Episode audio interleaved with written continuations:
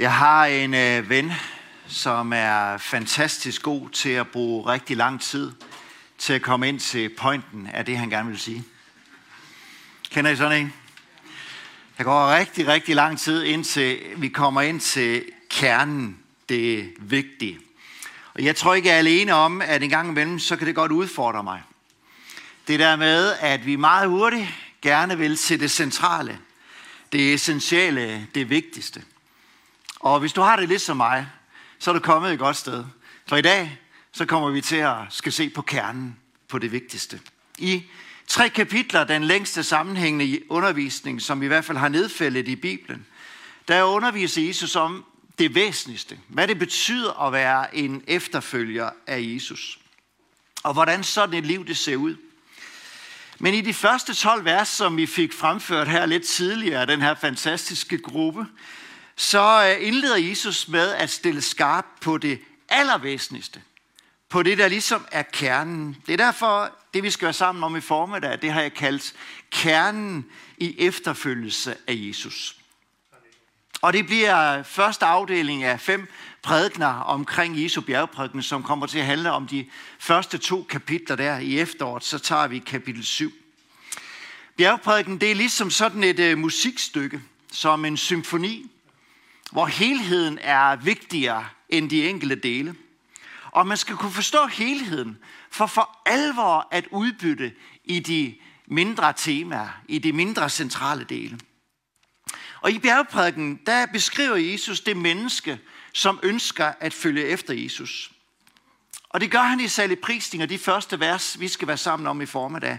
Og resten af de to kapitler, eller tre kapitler, beskriver, hvordan det her nye kristne liv, det leves og udtrykkes. Næste søndag, så får vi besøg af Kent Jakobsen, som udover at være præst i bykirken i Vejle, så er han også en af kirkens eksterne rådgiver. Han er pressechef for Frikirkenet. Han kommer og taler til os, og kommer til at tale omkring, hvilken funktion, hvordan det, det her nye kristne liv, det ser ud i hverdagen.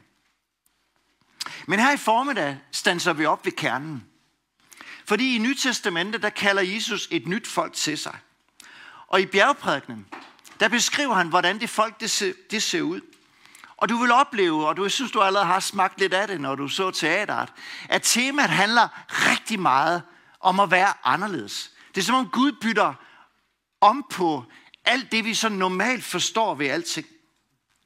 Og at vi får lov til på en eller anden måde at afspejle det rige, som Jesus han kom ned på jord med. Målet det er egentlig med bjergprædiken at få lov til at møde Guds søn på sådan en måde, at det får indvirkning på den måde, jeg lever mit daglige liv på. Men det er også rigtigt, når du læser bjergprædikenen, så synes jeg egentlig, at Amalie, hun beskrev det meget godt midt i midten, at du ret hurtigt kommer til den konklusion. Det der, det kan jeg slet ikke leve op til. Det magter jeg ikke. Det har jeg ikke kapacitet til. Slår nogen, der er på den ene kende, så vend den anden til. Elsk dine fjender. Velsign dem, der bare ikke bryder sig om dig. Hallo? Hvor naturligt ligger det lige for os? Vi er udfordret. Jeg er udfordret. Og det er faktisk hensigten. Fordi pointen, Jesus gerne vil frem til, det er, at medmindre der sker en indre forvandling med mig, så kan jeg aldrig nogensinde leve det liv, Jesus han beder om. Og den her forvandling, den kalder Bibelen ny fødsel eller nyt liv. Og det er faktisk det, som Jesus han tilbyder hver eneste af os. Og det vi fejrede i påsken sidste søndag. At Guds løsning, det er at sætte Jesus i vores sted. For at sætte os i stand til gennem sin helligånd. Og gennem sin overgivelse til ham. At leve det liv, som bjergprædiken beskriver. Lad os prøve at kaste os ud i det. Undervisningen den foregår ved et bjerg. Den foregår ved forårstid. Og den foregår sikkert over flere dage. Skal vi prøve at læse sammen? Det kunne egentlig være dejligt, hvis jeg har lyst til at rejse op. Så læser vi de anderledes vers. Vi har hørt en gang fra Bibelen på hverdagsdans. Nu får I den fra den autoriserede. Da Jesus så på skarne, så gik han op på bjerget og satte sig. Og hans discipler, her skal I forestille jer mere end de tolv, det er mange af dem, der følger efter ham. De kom hen til ham. Han tog til orde og lærte dem. Salige er de fattige i ånden, for himmeriget er deres. Salige er de, som sørger, for de skal trøstes. Salige er de sagtmodige, for de skal arve jorden. Salige er de, som hungrer og tørster efter retfærdigheden, for de skal mættes. Salige er de barmhjertige, de skal møde barmhjertighed. Salige er de rene af hjertet, de skal se Gud. Salige er dem, som stifter fred, de skal kaldes Guds børn. Og så slutter han med at sige, salige er de, som forfølges på grund af retfærdighed, for himmeriget er deres. Salige er I, når man på grund af mig håner jer og forfølger jer og lyver jer alt muligt ondt på. Fryd jer og glæd jer, for jeres løn er stor i himlene. Således har man også forfulgt profeterne før jer. Amen. Værsgo, sidde ned. Før vi går ind og kigger på de her otte karaktertræk, så har jeg lyst til at minde om, at Jesus han kalder det, vi kalder dem saligprisningerne. Men i virkeligheden er saligprisninger et svar på det spørgsmål, som Jesus han stillede alle dem, der lyttede på. Hvem skal egentlig arve Guds rige? Hvem kommer ind i himlen? Og så sagde Jesus meget provokerende i vers tyve i kapitel fem, at hvis jeres retfærdighed ikke langt overgår de skriftkloge og farisæernes, så kommer I slet ikke ind i Guds rige. Forestil dig et øjeblik, at du sad og lyttede til det dengang. At hvis ikke du levede et langt bedre liv, end dem, der dengang var allerbedst til at leve fromt og rigtigt, så kom du ikke ind i himlen. Hvor vil de efterlade dig? Rimelig slukøret, fordi du kigger op til dem, der bare kunne det hele. Og så siger Jesus, hvis ikke I kan gøre det bedre end dem, så kan I slet ikke komme ind. Det er også tanken, at alle efterfølgere Jesus, de skulle leve som beskrevet her, som vi læste. Det var ikke for særlige superwoman, eller de bedst egnede. Det var tanken om, at alle dem, som vælger at følge Jesus, de kommer til at besidde alle de her otte træk, som Jesus trækker frem. Det er ikke noget, der refererer til naturlige anlæg, men det er noget, som Gud ved sin helligånd producerer frem i vores liv, når vi får lov til at lære ham at kende. Så nævner Jesus, at ejer du det her sindelag, de her karaktertræk, så skaber det lykke i dig. Det er det græske ord makarios, som egentlig betyder sådan Guds gunst, Guds accept. Altså sådan en ren form for glæde og tilfredshed, som er fuldstændig afhængig af, om du vandt i oddset eller ej. Men så beskrives her som en glæde og en lykke. Så hvis et menneske er i stand til at reagere over for sine omgivelser med det her sind, som Jesus han er beskrevet her, så er det menneske lykkelig. Så sand lykke, siger Jesus, det er ikke penge. Det er ikke mad, selvom det er godt. Det er ikke glæde. Det er ikke venner. Det er ikke sundhed. Det er ikke kundskab. Det er ikke kultur. Men det er eje det liv, som giver adgang til himmerigets goder. En forsmag på himlen. Og engang så skal du få lov til at opleve det fuldkomment. Hver saligprisning er på en eller anden måde som sådan en perle. Så hvis du samler det, samler det, så bliver det sådan en rigtig, rigtig smuk perlekæde. Men jeg har lyst til at give et andet billede med i formiddag, som handler mere om et bjerg. Og i det bjerg her, der er der tre skridt til at komme op til toppen. Og så er der fire skridt, som naturligt følger af her. Under den her overskrift, nyt liv, det er kernen i efterfølgelse af Jesus. Og lad os prøve at se på det første skridt. Og det er bare fuldstændig skørt og helt på hovedet. Hvor Jesus han siger, salige er de fattige ånden, for himmeriget er deres. Så vejen til nyt liv, det er fattigdom. Hvornår har du sidst hørt det? Den her saligprisning, den kommer som indgangen til Guds rige. Som om Jesus siger, den eneste måde, du kan komme ind i mit rige på, det er ved at være fattig. Hvad mener han? Jo, fordi den selvtilfredse, den rige, kommer ikke ind i Guds rige, for han mener, eller hun mener, at man kan selv. Jeg ved ikke, om du har mødt rigtig fattigdom. Jeg var, var et halvt år i Indien og så fattigdom i en stil, jeg aldrig nogensinde har set i Danmark, hvor folk bare sad i hundredvis og tjekkede og bad bare for at få et lille stykke brød. Så det var der jo også på Jesu tid. Så når Jesus henviser til de fattige, så henviser han til dem, som de kan ikke selv. De er afhængige af, at der er nogen, der giver en skilling, lidt mad, for at de får til dagen og vejen. Den her fattige er afhængig af andres nåde og barmhjertighed. Og Jesus, han kom for at kønne, for at kønne glade nyheder. Til hvem? De fattige. Dem, der så, jeg har brug for noget i mit liv. Dem, der indså deres behov. En er fattig, det er en, der erkender, jeg har brug for Gud. Og nogle gange folk, de siger til mig, Kent, du er bare en kristen, fordi du mangler sådan en krykke i dit liv. Ja, fuldstændig korrekt. Det er så rigtigt. Jeg skal ikke være Gud i mit eget liv. Jeg magter det ikke. Jeg har prøvet. Jeg har virkelig brug for Gud i mit liv. Jeg erkender det. Jeg er fattig. Et menneske, som forstår, at jeg er en synder, og jeg gør ting, jeg skammer mig over. Og selvom jeg egentlig gerne vil gøre gode ting, så ender jeg ofte med at være egoistisk. Jesus fortalte engang en historie om, hvordan en fattig så ud, da han fortalte om en toller, en der gik romernes ærinde, som ingen brød sig om, at han stod inde i templet, og så råbte han sådan her, Gud, vær mig synder nådig. Han røg fluks ind i Guds rige. Men alle, der ville gøre det selv, og tænkte, hvis jeg hjælper lidt selv på vejen, der er vejen på en eller anden måde lukket. Bjergprædiken kommer til os og siger, kan du se det her bjerg, du skal bestige? Det første, du skal indse, det er, du kan ikke klare det selv. Du må have hjælp. Du er ikke Gud, du er ikke rig, men jeg er menneske, og jeg er fattig. Forstået på den måde, jeg har brug for Gud. Vil jeg erkende det? At være fattig i ånden, det er totalt fravær af stolthed og selvbesked. Og vejen ud af fattigdom, det er at se på Gud og sige, hjælp mig. For han blev faktisk fattig, for at vi kunne få lov til at blive rig i ham. Det næste, vi ser her, det er Jesus, han siger, at salige er de, som sørger, for de skal trøstes. Sorg er det næste skridt. Hallo?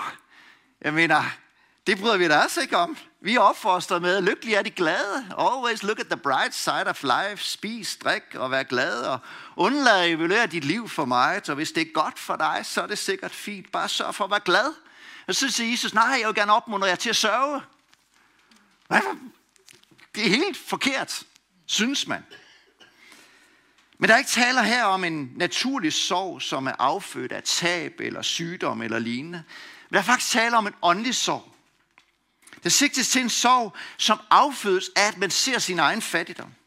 Når jeg konfronteres med det, vi har set her i formen, der er sunget til, Guds hellighed, Guds storhed, Guds renhed, og sammenligner det med mit eget liv, så afføder det en håbløshed, en afmagt. Jeg opdager de manglende kvaliteter i mit liv. Erkender min fejl, og det afføder faktisk en god, sund form for sorg. Hvorfor er jeg sådan? Jeg burde da kunne gøre det bedre. Der er faktisk tale om en kraftig sorg, som overtager sådan hele ens personlighed. En sorg, der ikke kan skjules, der sådan kommer højlydt ud. En sorg over egen synd. En sorg over landets synd. En sorg over uretfærdighed. En sorg over krig. Ødelæggelse, hvor man godt klar over, den stammer jo dybest set fra mig selv af, fra os selv af. Derfor græd Jesus ved flere anledninger. Han græd ved Lazarus' grav. Ikke på grund af hans egen synd, for den var der ikke, men på grund af, at han så, hvad synden gjorde ved mennesker, når døden indtraf, og folk blev skilt ad. Han græd over Jerusalem, som ikke ville vende sig mod ham og få nyt liv, men i stedet for bare vil gå deres egen vej, det gjorde dybt indtryk på ham. Saligprisningerne stopper heldigvis ikke der. For de sørgende, står der, de skal trøstes. Sand personlig sorg over synd, det vil lede til omvendelse. Og det vil lede dig til ham, der kan frelse dig og mig. Det er ham, der kan trøste dig, Jesus. Så hvis du virkelig sørger, så kommer du til at hoppe højt af glæde. Rigtig højt. Den trøst, de sørgende skal få, indikerer hjælp, styrke, kraft, nyt liv, syndernes forladelse. Og det er det øjeblik, du påkalder Jesu navn, så bliver du trøstet. For Jesus renser, tilgiver og giver nyt liv. Sand lykke er altid resultat af sand sorg. Det er samtidig en trøst, som ikke bare finder sted ved et menneskes op- omvendelse, men pågår hele livet igennem, hvor man oplever, at jeg gjorde bare noget, der var forkert, både i Guds øjne og i menneskers øjne, og jeg bliver ked af det, jeg bekender min synd, og jeg sørger over den, og så siger Jesus, den er væk, du kan få lov til at hoppe igen af glæde. Det er sundt, og det er godt. Og så kommer der den tredje, som er, inden vi når toppen, sagtmodighed. Jeg ved ikke, hvornår du sidst har brugt det ord. Det er ikke så meget i ordbogen, vel? Sagtmodighed. Vejen til nyt liv. Særligt er de sagtmodige, for de skal arve jorden. De lykkelige, de er sagte, modige mennesker. Vi kan jo tænke, det er de stærke, det er de intelligente, det er de smukke, det er de aggressive. Det er dem, der vinder jorden. Det er dem, der vinder verden. Og så kommer Guds rige igen og siger, nej, det er lige modsat. De sagtmodige, dem der er stille og rolige, de kommer til at nå langt. De kommer til at arve jorden. Det kom sikkert som et chok for jøderne, fordi de har set sådan en, en hersker messias, der kommer bare og smed romerne ud af landet, så de kunne få deres frihed igen. Og så kommer Jesus og siger, nej, det jeg kommer med, det er sagtmodighed. En anden form for kraft. Sagtmodighed, det er jo styrke under kontrol. Det er fint forenligt med at have styrke og magt, autoritet. Og alligevel vælger Jesus sagtmodigt at overgive sit liv til Pilatus, som var romernes herskers øh, hænder, dengang han skulle dø. Og sagde, han sagde til ham, ved du ikke, jeg har magt til at dømme dig? Så Jesus, nej, det har du sådan set ikke. Men jeg giver dig lov. Jeg vil det. Jeg ønsker det. For jeg skal dø for menneskenes synd. Sagtmodighed, det er i sin essens at stå for sandheden. Det er at have et ret syn på sig selv og udtrykke det i en attitude og en adfærd, der viser respekt over for andre mennesker. Stefanus, den første kristne martyr, han blev stenet af mennesker, der ikke brød sig om ham. Og han sluttede sagtmodigt med at sige, Herre, tilregn dem ikke den synd. Det kom altså ikke fra ham selv. Det kom fra noget, Gud har puttet ind i ham. Sagtmodige mennesker, de er ikke stolte af sig selv. De kræver ikke noget af sig selv. De er ikke følsomme, når samtalen drejer sig om dem. De er ikke påpasselige med at varetage egne interesser. De har ikke brug for at forsvare sig selv. Faktisk er de blevet færdige med sig selv. De bekymrer sig ikke længere om, hvad andre mennesker mener om dem. Og de har ikke behov for at beskytte sig eller forsvare sig. På en eller anden måde er de blevet færdige med selvmedlidenhed. Det sagtmodige menneske, det er det menneske, der er så forbavset over, at Gud og mennesker behandler dem så godt, som de i virkeligheden gør. Det er da undrende, hvis de bare kendte mig. Den sagtmodige menneske. Jesus var det mest imødekommende sagtmodige menneske. Og det var faktisk, på grund af hans sagtmodighed, der var det, der gjorde den store forskel. Der må jeg bare erkende, at jeg har virkelig et stykke vej at gå. Er der nogen, der er med i klubben? Sagtmodighed, det er ikke lige det, det ligger forrest. Der er godt nok udviklingsmuligheder. Jeg synes tit, det kommer til at handle rigtig meget om mig, og det jeg vil, mener, og det jeg synes, osv. Men der er noget med, når Gud gør noget ved os, ved sin ånd, så kan vi godt blive anderledes, end det vi egentlig er født til. Sagtmodige mennesker, de har en indstilling, hvor de altid kan og vil lytte og lære fra andre. De tør overgive deres sag til Gud, uden at behøve at hævne sig. De tør lide uret, uden at blive bitter. De har kontrol over sig selv og lader sig ikke irritere eller provokere. Og så siger Jesus, det er de mennesker, der kommer til at arve jorden. De gør det egentlig allerede, fordi de er altid så tilfredse. Og så har de den her fremtidsbetydning. De rent faktisk kommer til det. At via din sagtmodighed, så kommer du til at reagere en dag. Og jeg tror ikke, der er noget, der kan gøre et menneske sagtmodigt, undtagen man oplever fattigdom over sit eget liv, så over det, som gør, at man lidt mindre synes, man nødvendigt er så vigtig. Man har brug for, at Gud gør noget i ens liv. Og nu kommer vi til toppen. Himalaya. Retfærdighed. Særligt er de, som hungrer og tørster efter retfærdighed. De skal mættes. Hvis alle vidste, hvad det vil sige at tørste efter retfærdighed, så ville vi ikke se krig i vores verden. Og den her saligprisning er svaret på de tre første. Helligånden viser vores fattigdom, driver os til sorg, giver os et sundt syn på os selv, og leder til den erkendelse, jeg kan ikke klare det, jeg har brug for nyt liv og ny kraft. Og så kommer saligprisning her som løsning. Hvis du tørster efter retfærdighed, så skal du få den. Retfærdighed, det er det, Gud er. Og det er det, Gud kræver af mennesket. Men som Gud ser, at vi ikke er i stand til selv at praktisere. Derfor sender Gud Jesus i vores sted, som bliver vores retfærdighed. Så Gud giver retfærdighed gennem sin søn til alle dem, som i tro vil modtage retfærdiggørelsen fra ham. Fordi de tørster, hungrer efter at blive af med synden. Det, der adskiller mig fra Gud, besidder en længsel efter at slippe af med syndens kraft og blive et nyt menneske. Slippe endda af med begæret efter at synde. Luther, han giver sådan et genialt eksempel på retfærdiggørelse. Han siger sådan her. Jesus kommer en dag, det er mange år siden, kommer en dag ridende på en flot hvid hest. Smukt iklædt en hvid kongedragt. Ved vejen, der møder Jesus en fattig, usel, stinkende tigger. Jesus stiger af hesten, vasker tiggeren, iklæder ham sin egen kongedragt, sætter ham op på hesten, hvorpå Jesus iklæder sig tiggerens tøj, får hans stav og sætter sig ved vejen. Det er retfærdighed. Gud giver sin retfærdighed nyt liv til den, der længes efter at tage imod den. Så hvis du tørster og sulter efter retfærdighed, er bevidst om dit behov, så skal du opleve, at Gud han kan vende livet op og ned for dig. Sult er smertefuldt, indtil man oplever bemæt. Salmisten siger sådan, som jorden skriger efter vand, så længes jeg efter dig, Gud, din retfærdighed. Og din retfærdighed, han har et navn. Han hedder Jesus. Og det er den gave, Jesus tilbyder dig og mig i formiddag. Og det sker i øjeblikkeligt. I det øjeblik, du tager imod Jesus, så er du retfærdiggjort i Guds øjne. Så er al synd, alt det, du skammer over, det er væk, og himlens Gud er tilfreds.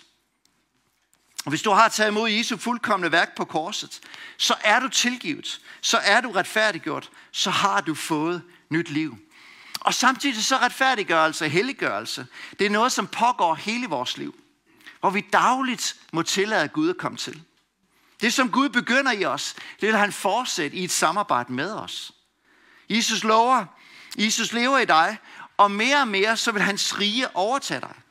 Og det er faktisk det, resten af saligprisningerne handler om. Ikke din kraft og anstrengelse, men i hans virke, så sker der noget godt ud fra dit liv. Så nu er vi nået toppen af bjerget. Det nye liv, det er modtaget. Retfærdigheden er vundet. Og så kommer der fire produkter af at opleve, at Jesus han tilfører nye liv, nyt liv. Og det første, det er barmhjertighed. Særligt er det barmhjertige, for de skal møde barmhjertighed.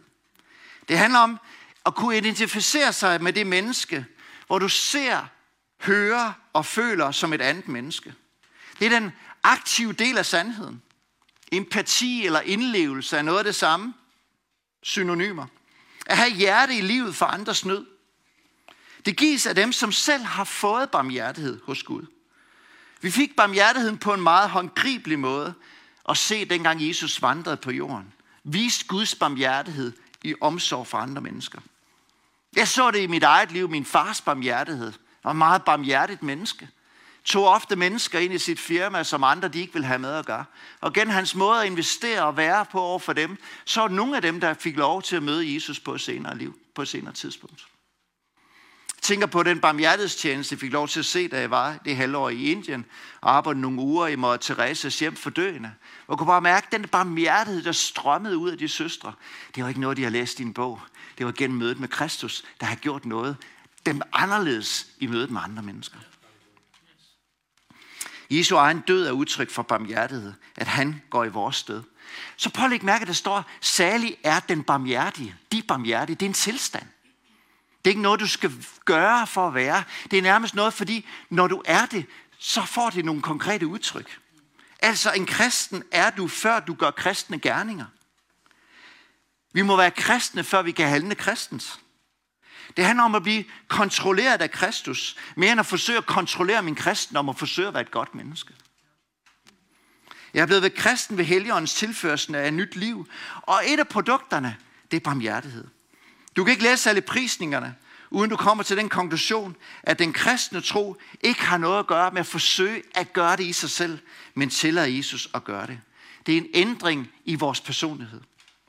Derfor er vores ydre handlinger et resultat af noget, Jesus har gjort for os. Og derfor er vi samme båd. Derfor kan vi alle sammen få lov til at opleve det samme. Og er der ikke nogen, der er særlig privilegeret. De skal møde barmhjertighed, siger Jesus. Renhed.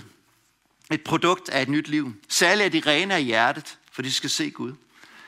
Normalt så betegner hjertet i bibelsk forstand det indre. Det der inde i os. Centret for personlighed. Jesus talte altid om hjertet. Det gjorde det også i Det Gamle Testamente. Farisæerne vægtede det ydre. Jesus talte altid om, hvad bor der i hjertet. Det er det, der kommer inden fra os.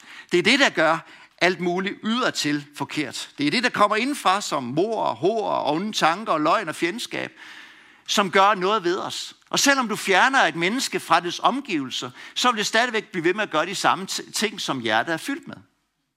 Særligt er de rene af hjertet. Renhed, det betyder uden hykleri. Et åbent sind. Ikke noget at skjule sig. At hele min livshistorie, der må gerne stå på himlen. Den, som ejer indre renhed, og ikke bare ydre. For det er noget, Gud gør hos os. De rene af hjertet, de tjener Gud uddelt. Fordi han har givet dem et nyt hjerte. Så de er helhjertet i det, de gør. Men det har også sådan en anden betydning om det at være renset. Uden bagtanker, uden manipulation, uden sladder. At være som Jesus og leve og ære ham i alle aspekter af livet. De skal se Gud. Så er der to mere. Det næste sidste, det kunne vi godt bruge noget mere af. Særligt er de, som stifter fred. De skal kaldes Guds børn. Et produkt af at have mødt Jesus i mit liv, det er, at jeg er fredstiftende. Jesus etablerede et totalt anderledes rige. Det er, at fred ikke kan lykkes uden Gud. Det er ikke svært at dokumentere. I kan bare se på alle de fredskonferencer, der har været i verden igennem historien. Fordi problemet er vores hjerter. Og før hjertet forvandles, vil vi ikke se virkelig fred. De renhjertede bringer Guds fred med sig. Og de vil være de bedste fredsmælere, verden behøver og har brug for. Hvad er en fredstifter? Det er en, der vil gøre alt, for at mennesker kan blive forligt med Gud og hinanden. De lykkelige er de fredskabende. Bemærk, der er ikke tale om en passiv, fredsomlig indstilling. Der taler om aktivt at skabe fred. Der, hvor der er splid, der, hvor der er had, der, hvor der er partier, der kommer du med Guds ånd og stifter fred og bringer fred med sig. Fordi du ikke har nogen part i sagen. Du er neutral, du har ikke noget, du skal ville, andet end at se mennesker møde Gud og møde hinanden, så de igen kan være i samme hus. Der er ingen følsomhed over for egen behov. Det handler om at kunne tale sammen, for sin egen del, være hurtig til at undskylde. Alt, hvad der kan stå imod fred, at tage et opgør med det. Vi stifter fred ved at være uselviske, loyale og tilnærmelige. Og Jesus kom for at stifte fred. Han blev kaldt fredsfyrsten. Så det er vel naturligt, at noget af det, han producerer i sine børn, det er at være fredselskende og fredsskabende. Er det rigtigt? Så lad os slutte ved den sidste. Forfølgelse. Wow, er det ikke fedt? Jesus, hvorfor siger du sådan noget? Det er bare, fordi han er fuldstændig ærlig. Forfølgelse er en produkt af et nyt liv. Du vil opleve forfølgelse som en efterfølger af Jesus, fordi du er et bestemt slags menneske, og du bærer et anderledes rige med dig. Så selvom du stifter fred, så skal du ikke regne med selv at kunne gå i fred. Du må være beredt på forfølgelse. Du vil skabe problemer med din livsstil. Jesus oplevede det. Disciplerne døde alle sammen martyrdøden, undtagen Johannes. De fleste af de nytestamentlige breve, vi læser om, det er skrevet til kristne, der er forfulgte. Og der er flere kristne forfulgte i verden end nogensinde før. Bare læs Open Doors, som er en fantastisk organisation, som sætter fokus på det. Bemærk, der taler om at forfulgt på grund af retfærdigheden. Kristne, de er dygtige til at påføre sig selv lidelser og problemer bare helt af sig selv. Fordi vi opfører os nogle gange dumt. Her tales om forfølgelse på grund af retfærdighed. At være retfærdig vil sige at være som Jesus. Så når du er velsignet af ham, så vil du også opleve, at der er nogen, der ikke bryder sig om den måde, du er på. Fordi når Guds lys kommer ind i os og oplyser os, så vil det også afsløre mørket. Så vil det virke provokerende for nogen. Nogen vil sige, ja, giv mig lyset. Andre vil sige, gå væk, jeg bryder mig ikke om dig. Sådan som de gjorde ved Jesus, vil de gøre hos dem, der følger ham. John Wesley, han er en af de store engelske reformatorer, ham der var stifter af metodisten, metodistkirken i verden. Han sagde på et tidspunkt, Nej, en dag så steg han ned af hesten, det er tilbage i sytten hundrede-tallet, og begyndte at græde og bede Gud om tilgivelse, fordi der den dag ikke blev kastet æg eller mursten efter ham. Den indiske kristne Sadhu Sundar Singh, han beskrev nogle af sine mest makabre oplevelser i Østens fængsler, og skrev blandt andet i nitten fjorten, Kristi nærværelse har forvandlet mit fængsel til en livsalig himmel. Hvor hvordan må en himmelen så ikke blive? Jeg er glad for, at Jesus, som i alle andre tilfælde, spiller med fuldstændig åbne kort. Han lover ikke alene guld grønne skove. Han lover også forklare, at den kristne karakter medfører, afføder komplikationer. Det er næsten som om, man kaster bolden tilbage og siger, her er alt det, du kan få et nyt liv. Du skal bare vide, der er også noget, der følger med. Og så samtidig siger han, der venter en belønning. Himmeriget er deres. Dem, som oplever forfølgelse i deres liv. Det kan ikke undgås, hvis du vil ind i Guds rige.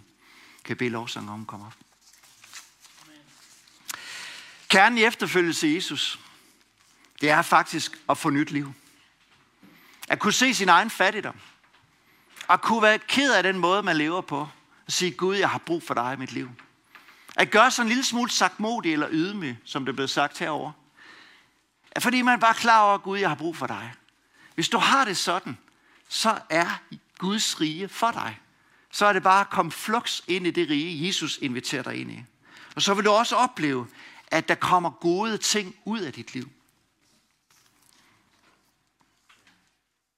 Barmhjertighed, renhed, det har været fredstiftende, og ikke mindst en masse bøvl og ballade.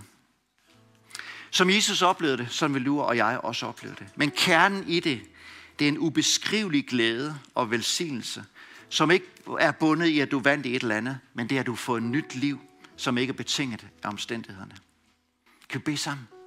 Vi lukker øjnene et øjeblik, så vi ikke afslutter vores gudstjeneste, uden at give dig, som ser med hjemmefra, eller dig, som er her i salen, mulighed for at sige ja til Jesus, og få Jesu retfærdighed, og få nyt liv.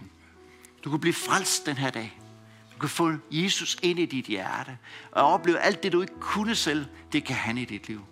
Og hvis du ønsker det, så vil jeg gerne bede dig om at løfte en hånd, så vil jeg gerne bede en bøn for dig. Ja. Ja. Flere. Ja. Bed den her bøn sammen med mig, inden i dig selv. Kære Jesus, tak fordi du har skabt mig og elsker mig. Selvom jeg har valgt at gå min egen vej. Jeg erkender, at jeg har behøver dig i mit liv. Og jeg beder dig om at tilgive mig. Tak fordi du døde på korset for min skyld. Og jeg ønsker at følge dig. Kom ind i mit liv og giv mig nyt liv. Gør mig til et nyt menneske. Jeg tager imod din frelse. Amen. Og hvis du har bedt den her bøn for første gang, så vil jeg gerne hjælpe dig med at vokse i troen, så ring ind på det nummer, der kommer på skærmen, og øh, hils på mig efter gudstjeneste, eller kom over til forbederne her. Kan vi rejse os op alle sammen? Så vil jeg gerne bede forbederne om at gøre sig klar. Så skal vi nemlig have en stund, hvor vi tager tid til at søge Gud sammen. Så hvis du sidder her i salen, og på en eller anden måde har brug for forvandling, bare ærligt, mere barmhjertighed, mere fred, mere renhed, mere af de ting, som Jesus han gav udtryk for, og har brug for, at Gud gør noget ved sin ånd, så er vi her for at bede for hinanden og velsigne hinanden. Det kan også være, at du har brug for et mirakel, at Gud griber ind i dit liv eller en anden menneskes liv. Så gå herover til min venstre side, jeres højre, så vil vi bede sammen. Det kan også være, at du bare har brug for Gud. Jeg har brug for en velsignelse for den uge, der ligger foran. Der er nogle ting, der ligger foran. Jeg har brug for, at der er en, der bare lige velsigner mig med en bøn. Det er kirke, der vi kan gøre det sammen. Amen.